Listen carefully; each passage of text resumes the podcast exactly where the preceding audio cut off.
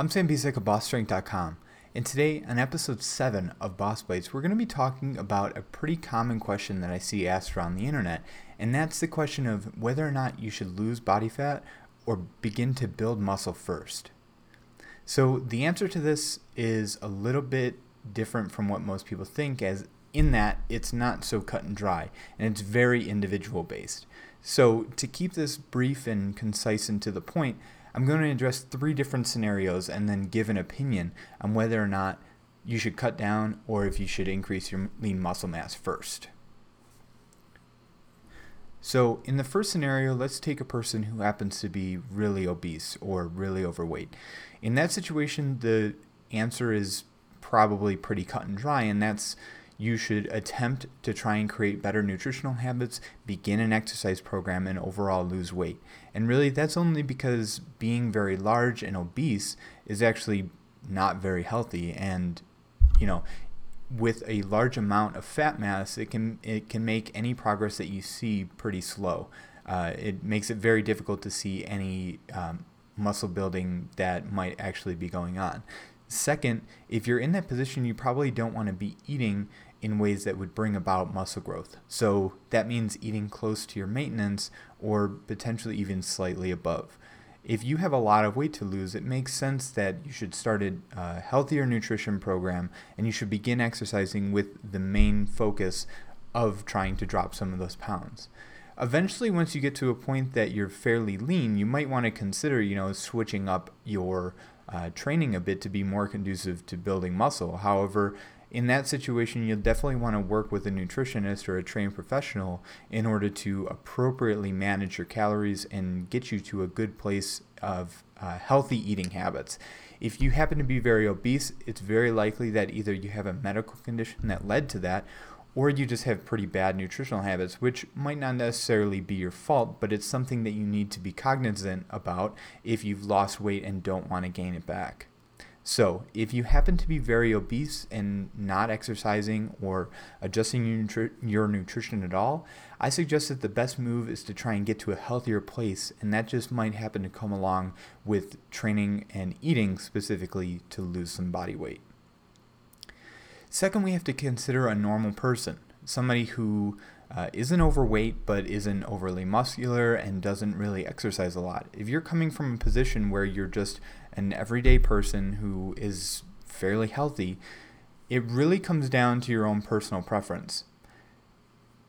I personally suggest that if you happen to be of a normal stature, healthy eating habits, and just don't work out at all, I suggest starting a training program and keeping your nutrition exactly like it is, or making it a bit more healthy if you feel that you have some tendencies to eat junk food. You know, if you eat pizza and burgers daily, it might be a better idea to, you know, try and introduce some healthier eating habits so that when you start your training program, it will be more conducive to actually progressing and, and building muscle. But overall, it should primarily be down to your own personal choice. Do you want to increase strength and build muscle, or do you want to get more shredded, or do you want to get uh, down to a low body fat percentage? Really, in that situation, the answer is not as cut and dry as if you were undereating or overeating constantly. It really comes down to, you know, whether or not you want to increase size and strength, or if you want to reduce your body fat further. So um, for a normal middle-of-the-road person, it really, really comes down to your own personal preference. Of course, all of these different scenarios come down to your personal preference. However, if we're thinking about what you should do relative to certain situations, that's my suggestion. Make your decision and stick to it. Third, if you happen to be somebody who's very, very small and, you know, doesn't have a lot of weight to lose, in this situation, again, it's personal preference, but I suggest probably trying to eat and exercise in a way to increase muscle mass. It's not to say that you can't reduce body mass, but if you're already pretty small and consuming a low amount of calories, it might not be Um, in your best interest to try and restrict calories further, or, you know, to eat in a way that will induce further weight loss. And that's something uh, that, you know, taps into different psychological things. You know, people who are who are already small and think that they need to be smaller. That's not something I want to get into right now, because I'm certainly not qualified to give a sound opinion on that. But in if you're in that situation where you're very small already and uh, you're not exercising, I would suggest that you just start a training program, eat as you normally would, and then adjust your eating habits based on how you feel and, you know, how you want to progress.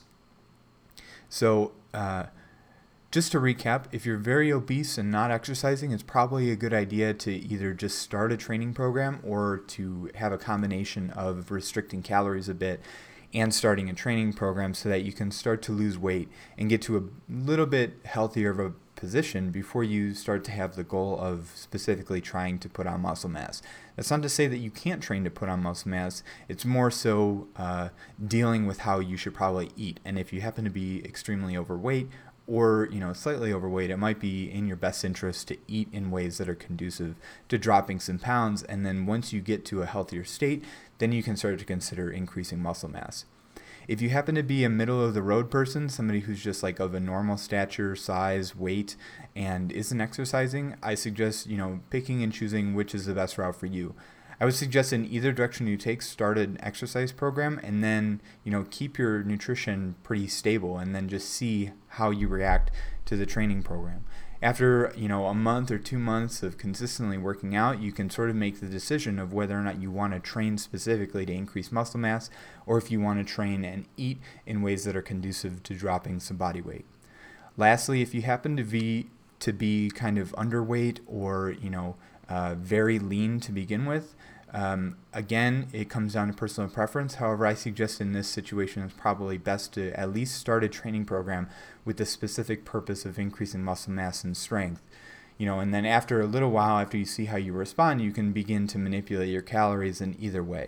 Um, just make sure that you you pick um, a route and stick with it for a little while, and then, you know, adjust accordingly. Lastly, I just wanted to say, regardless of the decision that you make, you should make sure to stick with it. I suggest that you, you know, depending on the severity of your issues or how much weight you have to lose or how much weight you're hoping to gain, I suggest, you know, sticking with any any route you take for at least a month, perhaps two months before you make a decision, especially for beginners. Um, You know, even though strength adaptations come pretty quick, and if you happen to be obese and not exercising and then starting an exercise program, weight loss typically comes pretty quick. Uh, a lot of times people jump the gun and feel like they're not doing the right thing because, you know, they haven't seen progress within a week. These things take time. So if If you're in one of these three situations and you want to start something, I suggest making your decision and sticking to it for a little while.